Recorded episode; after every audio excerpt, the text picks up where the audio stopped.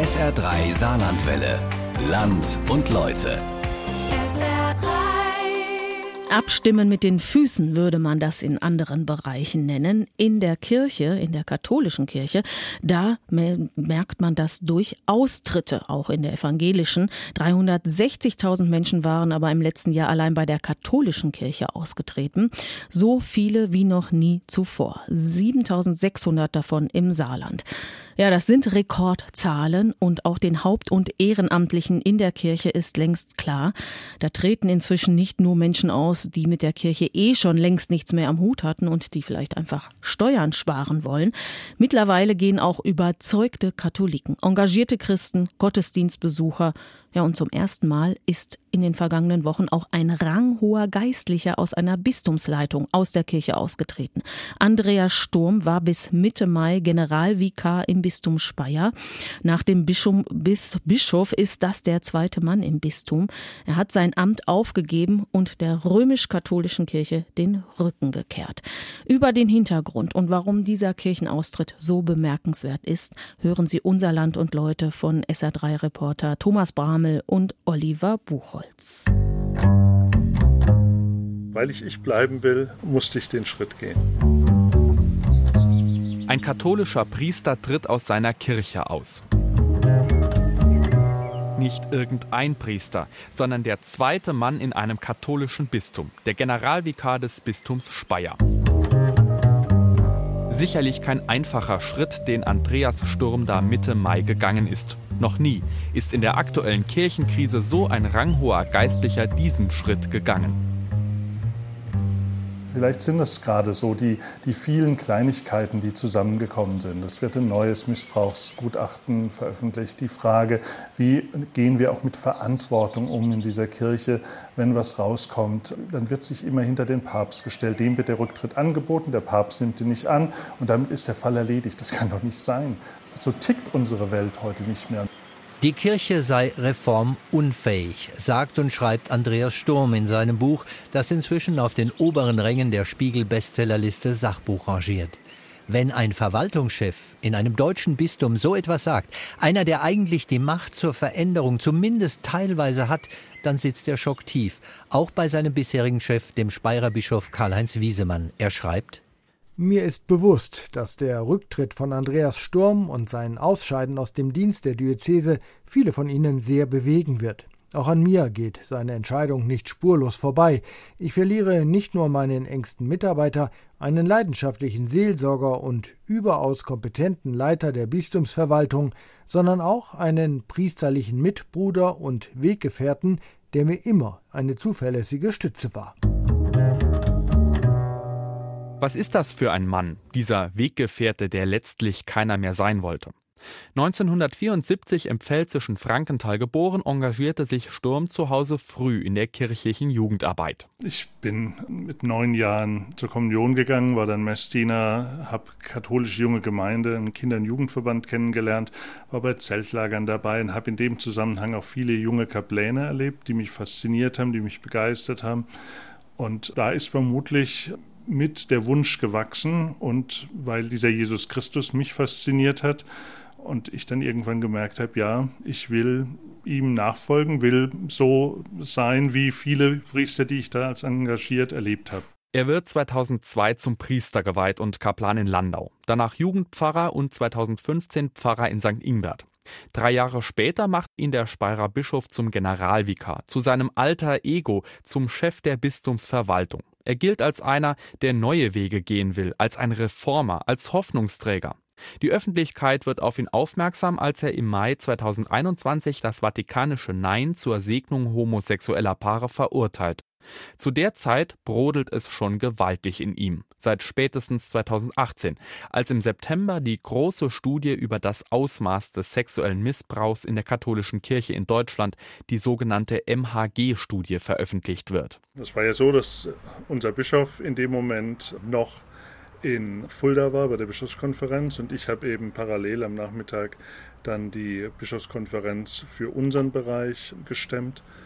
Und ähm, da ist mir schon nochmal deutlich geworden, wie sehr ich jetzt das Gesicht für diese Kirche bin, die Stimme auch für die Diözese bin und jetzt dafür einstehen muss, für Taten, die ich selber in einer Art und Weise massiv belastend erlebe, aber gleichzeitig eigentlich erstmal gar nichts ändern kann. Und da ist schon was in mir zerbrochen. Das Fazit der MHG-Studie, die Machtstrukturen der Kirche begünstigen Missbrauch. Eine schockierende Erkenntnis für viele Priester und Bischöfe damals. Dazu kommt der fatale Fehler vieler Hirten, übrigens bis heute, die Kirche retten zu wollen, indem Missbrauch vertuscht und die Täter gedeckt werden. Weil Kirche, glaube ich, immer gerne die Heilige, die Unschuldige, die Makellose sein will die fehlerlose Braut. Das ist so ein Stereotyp, glaube ich, was wir auch in vielen Liedern so besingen und so eine vielleicht auch sehr kindliche Vorstellung irgendwie haben. Aber das ist ein Zusammenschluss von Menschen, die Fehler machen, die sündigen, die auch Verbrechen tun. Ich glaube, das ist schon ja, dramatisch und das müsste man, glaube ich, auch ehrlicher auch eingestehen und annehmen. Ein weiterer Punkt, mit dem Sturm zunehmend zu kämpfen hat, der Zölibat das Versprechen der Priester, ehelos zu leben. Und ehelos bedeutet dann auch ohne Partnerschaft, ohne Zärtlichkeiten, ohne Sexualität. Ich glaube, es gibt Priester, die leben glücklich im Zölibat und sind damit zufrieden. Aber ich erlebe mehr Priester, die darunter leiden. Ich selber leide auch drunter und habe immer wieder drunter gelitten und habe immer wieder auch gekämpft, habe auch Kämpfe da verloren. Und was ist denn das auch für eine komische Bildsprache, ja? Wenn ich da sage, Kampf verloren, ja, ich habe mich verliebt oder wurde geliebt. Missbrauch und Zölibat. Zwei der heißen Eisen, wie sie in der Kirche oft genannt werden. Das dritte, diese Kirche schließt in meinen Augen zu viele Menschen aus. Frauen von den Ämtern. Wie gehen wir um mit Homosexuellen? Sei es um die Frage, können sie Priester werden? Offiziell ja nicht. Ähm, trotzdem haben wir, glaube ich, sehr viele Homosexuelle auch im Klerus. Wie gehen wir um mit Homosexuellen, die sich lieben? Können die auch eine Partnerschaft, eine Segnung, eine Ehe in der Kirche erfahren oder nicht? Da schließen wir Menschen auf, wie gehen wir um mit Menschen, deren Ehen gescheitert sind, die sich neu verlieben. Und all diese Fragen, wo wir Menschen immer ins Abseits stellen, das muss aufhören. In all diesen Punkten hat Andreas Sturm letztlich keine Hoffnung mehr, dass sich die Kirche erneuern kann. Aber es gibt das Bestreben der deutschen Bistümer und der katholischen Laien, die Kirche zu verändern, zukunftsfest zu machen. Im sogenannten synodalen Weg beraten Bischöfe, Priester, ehrenamtliche Laien, Frauen und Männer über nötige Veränderungen. 2019 ist dieser Prozess nach der erschreckenden MHG-Studie gestartet. Im Frühjahr 2023 soll er schon Ergebnisse liefern. Vielmehr muss er Ergebnisse liefern, betont der Vorsitzende der Deutschen Bischofskonferenz, der Limburger Bischof Georg Betzing. Diese Kirche muss sich verändern, sonst verliert sie immer mehr Menschen. Und es sind nicht nur die, die vielleicht so einen Bilanzstrich ziehen, weil sie schon viele Jahre keinen Kontakt zur Kirche hatten, sondern es gibt ja die Skandale, es gibt den Vertrauensbruch, den Vertrauensverlust, den wir seit Jahren wahrnehmen. Und wenn wir hier nicht Veränderungen etablieren, dann nimmt das mehr und mehr zu. Und da sehe ich die vier Themen, die wir im synodalen Weg bearbeiten. Das ist die Frage des Umgangs mit Macht in der Kirche. Dann sehe ich die Frage der Frauen. Es braucht eine wirkliche geschlechtergerechte Beteiligung der Frauen in allen Strukturen der Kirche. Es braucht das, was uns Out in Church gelehrt hat, eine neue Bewertung, eine Entwicklung in der Moraltheologie der katholischen Kirche.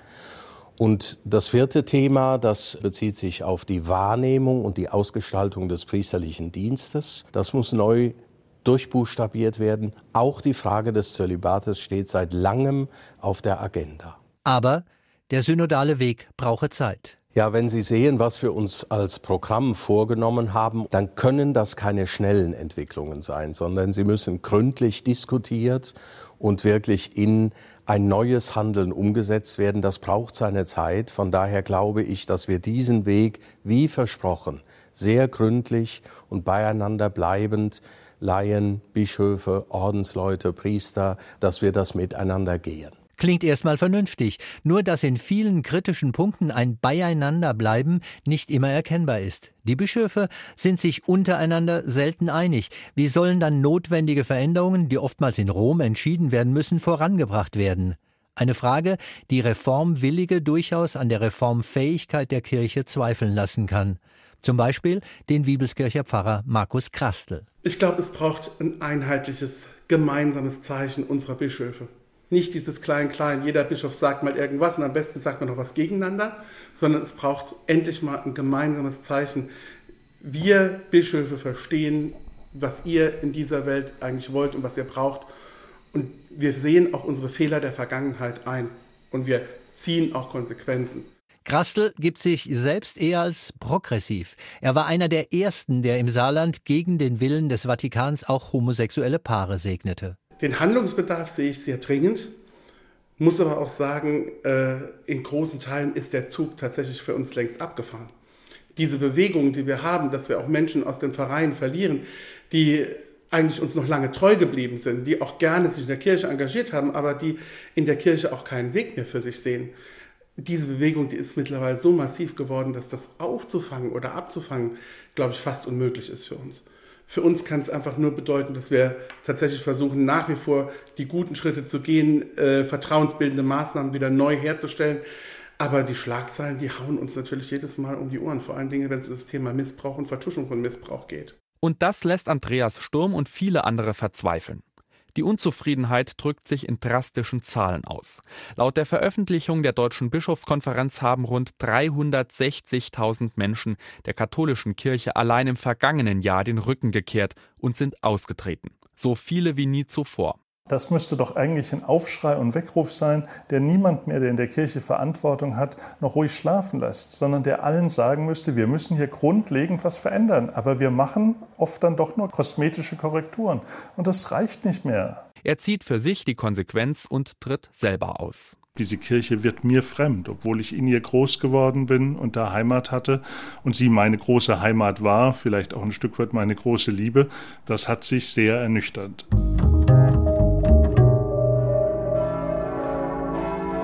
Sein Handeln kommt in seiner ehemaligen Gemeinde in St. Ingbert ganz unterschiedlich an. Das hat mich schon geschockt, weil der war ja auch hier in St. Ingbert Pfarrer und es hat mich wirklich überrascht und ich finde es auch schade. Ich persönlich, ich habe mich nicht darüber gefreut, aber ich kann es nachvollziehen, dass er den Schritt gegangen ist. Ich habe damit gerechnet, dass er irgendwann das Handtuch werfen wird und was anderes machen wird.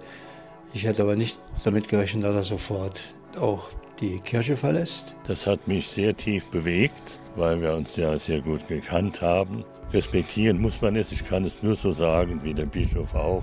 Es tut uns also sehr leid, einen so guten Mann in den Reihen verloren zu haben. Es ist eine Enttäuschung, weil er fehlt uns in der Kirche jetzt bei uns. Er war sich so sicher gewesen, dass er in dieser Kirche was verändern kann und er ist eigentlich äh, gegen Windmühlen gerannt. Er ist frustriert gewesen und er hat selbst an sich gezweifelt und das war, glaube ich, dann am Ende der Schritt, wo er sagte, bevor er seinen eigenen Glauben verliert, muss er diesen Schritt gehen, um sich und seinem Glauben eine Zukunft geben zu können, sonst wäre er verloren gewesen. Ich fand es die einzig richtige Reaktion, weil diese Veränderungen haben nicht gefruchtet und deswegen war es die einzige richtige Konsequenz, dann einen Schlussstrich zu ziehen. Andreas Sturm wird mit positiven wie negativen Reaktionen überhäuft. Ja, ich kann das verstehen. Viele fühlen sich da alleingelassen und zurückgelassen. Und das bedauere ich auch. Er durchlebt gerade nach eigener Aussage ein Wechselbad der Gefühle. Auf der einen Seite bin ich sehr froh und dankbar, dass ich den Schritt so gegangen bin, wie ich ihn gegangen bin. Und ich kriege sehr viel positive Rückmeldung. Aber es ist natürlich auch manchmal anstrengend, weil ich auch von Menschen, die mir nahe standen, wo ich sagen würde, das waren Freunde, auch deutlich signalisiert bekomme, dass sie den Schritt nicht gut finden, damit sich sehr schwer tun und mir, ich will nicht sagen, die Freundschaft aufkündigen, aber jetzt zumindest erstmal auf Eis legen. Dies geht nicht spurlos an Andreas Sturm vorbei. Gleich wo und wie er sich in der Vergangenheit in der Kirche, im Bistum oder in seinen Gemeinden eingebracht hat, hat er dies mit viel Einsatz und Einfühlungsvermögen getan. Josef Sebastian, Verwaltungsratsmitglied Pfarrei Heiliger Ingobertus. Er war ein Pfarrer, der in St. Ingbert viel Zuspruch gehabt hat, der viel bewegt hat, dem es gelungen ist, sieben individuelle Pfarreien zusammenzuführen zu einer Großpfarrei. Das ist wirklich ein großer Erfolg gewesen. Die Zeit als Pfarrer im Saarland hat Andreas Sturm gut getan. Pfarrer sein war jetzt auch kein einfacher Job. Es war in manchem leicht, selbst die tragischsten Augenblicke. Also ich finde, Beerdigungen ist ja nichts Schönes. Und doch ähm, muss ich sagen, habe ich das oft als sehr erfüllend erlebt, wenn man Menschen in so einer Krisensituation zur Seite stehen kann, beistehen kann und begleiten kann.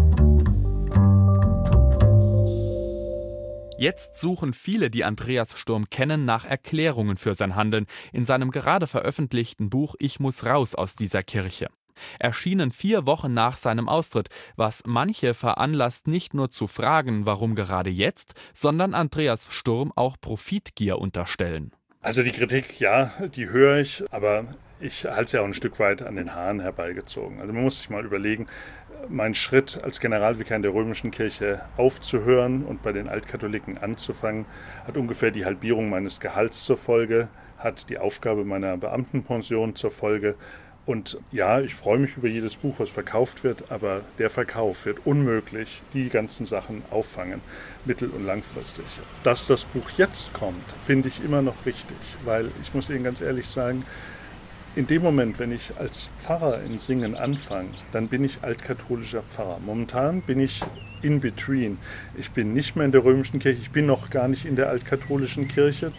In dieser Zwischenzeit muss ich sagen, finde ich es legitim, auch nochmal zu sagen, was ich sagen will. Und dann kommt irgendwann der Zeitpunkt, wo ich bei den Altkatholiken wirklich in Amt und Würden bin.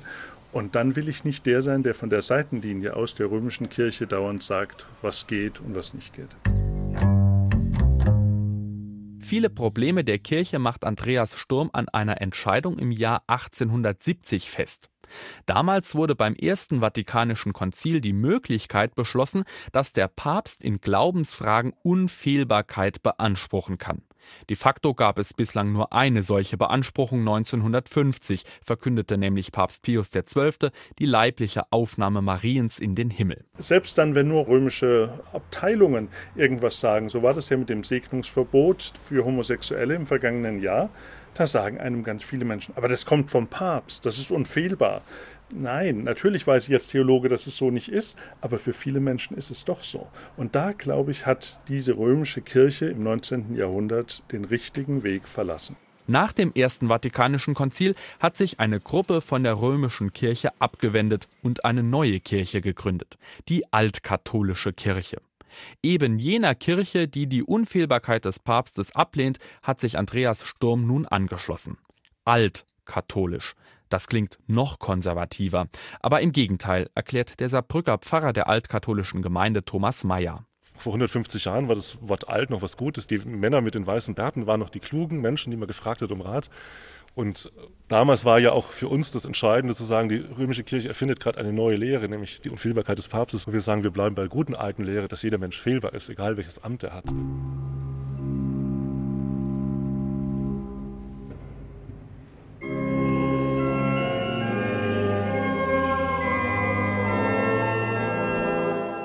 Auf den ersten Blick wirkt die Gemeinde katholisch, ein Gottesdienst in der Saarbrücker Friedenskirche. Pfarrer, Diakon, Messgewand und eine kleine Gottesdienstgemeinde.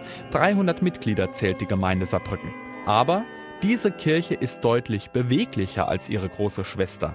Also von Anfang an war für uns klar, es ist eine, vor allem eine Laienbewegung. Also die Menschen, die Gläubigen übernehmen die Verantwortung in ihrer Kirche. Und dementsprechend haben wir eine Synode seitdem. Zum Beispiel die Gemeinde Saarbrücken hat 1878 den Antrag gestellt auf Abschaffung des Pflichtzölibats und der wurde dann auch nach längerer Diskussion angenommen von der Synode. Und so haben auch weitere Gemeinden andere Anträge gestellt, die dann groß diskutiert wurden. Also Frauenordination, Thema Ehe für alle, gibt uns das Gefühl, dass es eine Mehrheitsmeinung bei uns immer ist. Ich finde es sehr wichtig, dass eine Synode auch immer fehlbar ist. Und diese Offenheit finde ich sehr wichtig dabei. Offenheit heißt hier Entscheidungen selber treffen, nicht auf Weltkirche warten. Also ich bin fest davon überzeugt, was wir machen, dass wenn Deutschland ein Bistum ist, dass man sozusagen regional, also von Welt her gedacht, dass man regionale Entscheidungen treffen muss und auch wichtige Themen angehen muss und sagen, hier in diesem umgrenzten Bereich entscheiden wir uns so. Das heißt aber nicht, dass wir andere ausgrenzen, wenn sie sich anders entscheiden würden.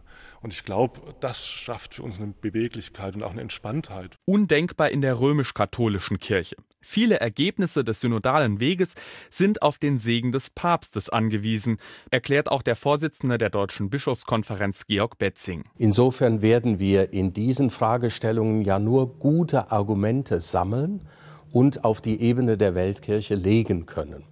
Es braucht das, das war mein Anliegen zu sagen, die Kirche muss sich ändern, und zwar nicht nur hier in unserem Land. Sie muss sich als weltweite katholische Kirche ändern. Und da bin ich zuversichtlich, weil Papst Franziskus eben auch einen synodalen Weg angestoßen hat. Zölibat, Gleichberechtigung von Frauen, Sexualität und Homosexualität. Das sind alles Fragen, die bewegen nicht nur uns hier in Deutschland, die bewegen viele in vielen Teilen der Welt. Die altkatholische Kirche versteht sich als Brücke zwischen evangelischer und katholischer Kirche. Und welches Idealbild von Kirche hat Andreas Sturm? Es wäre für mich die Kombination der altkatholischen Kirche mit einer weltweiten Kirche, wie es die römisch-katholische Kirche ist, weil ich das eigentlich schon auch einen tollen Aspekt finde, wenn ich mit Jugendgruppen irgendwo in der Welt unterwegs war, dass wir mit äh, Menschen in Afrika, in Brasilien, äh, in Indien einfach Gottesdienst gefeiert haben und da auch immer ein Stück Beheimatung dadurch automatisch da war. Ich wünsche mir eben eine Kirche, wo niemand ausgeschlossen wird, wo Frauen und Männer gemeinsam als Priester, Priesterin tätig sein können und wo es keine Rolle spielt, ob ein Priester einen Mann oder eine Frau liebt. Er darf einfach lieben und kann auch sich zu dieser Liebe offen bekennen. Etwas, was Andreas Sturm in Zukunft selbst leben möchte. So kam es für ihn auch nicht in Frage, in der katholischen Kirche zu bleiben und sich dem Zölibat zu widersetzen. Ich glaube aber, das äh, haben ja schon so viele Priester auch gezeigt, die sich offen zu jemand bekannt haben und das hat überhaupt nicht gefruchtet, hat gar nichts gebracht. Und für mich ist auch immer die Frage, was tun wir auch den Partnerinnen, den Partnern an? Weil da lastet ja ein unglaublicher Druck auch auf denen, wenn dann die Beziehung nicht funktioniert, dass man dann immer so sagt, ich habe alles aufgegeben und du lässt mich jetzt fallen. Von Fehlern spricht er sich nicht frei. Also ich glaube, ich habe zu lange geschwiegen dann habe das ganze System auch viel zu lange mitgestützt und mitgetragen. Im Buch beschreibe ich ja diese Sache mit der Co-Abhängigkeit, wo ich mich oft frage, ob ich nicht auch mit meinem Handeln dazu beitrage und beigetragen habe, dass das ganze System immer noch auch erhalten bleibt. Und hätte man da nicht viel deutlicher, schon viel früher sagen, Stopp, so geht's nicht. Dazu ist Andreas Sturm nicht mehr bereit, auch um darüber nicht krank zu werden. Es war am Ende auch ähm, Schutz weil ich gemerkt habe, ich werde sonst krank. Ich verbiege mich immer mehr und komme am Ende auch an so einen Punkt, dass ich ja, dass ich wirklich Sorge haben muss, irgendwann ausgebrannt zu sein, weil ich auch mein Herz bei vielem gar nicht mehr so richtig gespürt habe. Also ich habe nicht mehr gebrannt für das, was ich mache. Und dann ist, glaube ich, besser und ehrlicher und am Ende auch, es ist es Selbstliebe, dann auch zu sagen, ich muss jetzt hier weg. Was bleibt zur Klarstellung? Ich will ja nicht dazu aufrufen, dass alle Menschen aus der Kirche austreten, sondern ich will alle Leute wirklich wachrütteln und sagen, ihr müsst jetzt was tun. Egal ob Frau, Mann, Jung, Alt. Wenn ihr diese Kirche wollt, dann tut was für. Setzt euch ein. Ihr seid dafür verantwortlich. Ihr könnt nicht warten, ob Rom irgendwas entscheidet. Selbstverantwortung übernehmen vor Ort. Dies fordert Andreas Sturm vehement ein. Und ich würde mir wünschen, wenn ich falsch liege und am Ende rauskommt, diese Kirche ist in der Lage, sich zu ändern. Wie genau seine Aufgabe als altkatholischer Pfarrer am Bodensee aussehen wird, ist bis ins Letzte noch nicht geklärt. Ich hatte mich dort beim Kirchenvorstand der beiden Gemeinden vorgestellt und wir haben uns da so ein bisschen beschnuppert und uns da vorsichtig kennengelernt. Und das war eine sehr herzliche Begegnung. Gerade da unten in Südbaden, da gibt es eine ganze Reihe Menschen, die aus der römischen Kirche kommen, die wegen irgendwelcher Verletzungen die römische Kirche verlassen haben. Die habe ich vor allem in meiner Gemeinde in Singen. Und dann habe ich in den Gemeinden Sauldorf und Meßkirch, da habe ich Menschen, die schon in der vierten oder fünften Generation sogar altkatholisch sind. Die haben nochmal ein ganz anderes Selbstbewusstsein. Für die spielt, was die römische Kirche macht, eigentlich gar keine Rolle. Seine eigene nahe Zukunft in der altkatholischen Kirche sieht definitiv anders aus als das, was er bisher in der katholischen Kirche erlebt hat. Ich bin auch der Meinung, es wird deutlich anders werden. Ja. Ähm, ich habe eine viel überschaubare Gruppe an Menschen, für die ich zuständig bin. Als ich damals hier in St. Ingbert Pfarrer war, war ich für knapp 15.000 Katholikinnen und Katholiken hier in der Stadt zuständig. Und jetzt habe ich 320 Gläubige, für die ich zuständig bin. Es war in den letzten Jahren auch oft viel zu viel. Aber ich muss ja auch wieder nochmal an die Uni zurück. Ich muss noch einen Master in altkatholischer Theologie nachschießen. Und dann hat jeder Priester, der hauptamtlich in der altkatholischen Kirche ist, auch noch eine überpfarrliche Aufgabe. Wie die bei mir aussieht, haben wir noch nicht besprochen. Aber ich bin schon der Meinung, dass ich ein bisschen mehr Zeit haben werde, als das als Generalvikar der Fall war. Weil ich ich bleiben will, musste ich den Schritt gehen.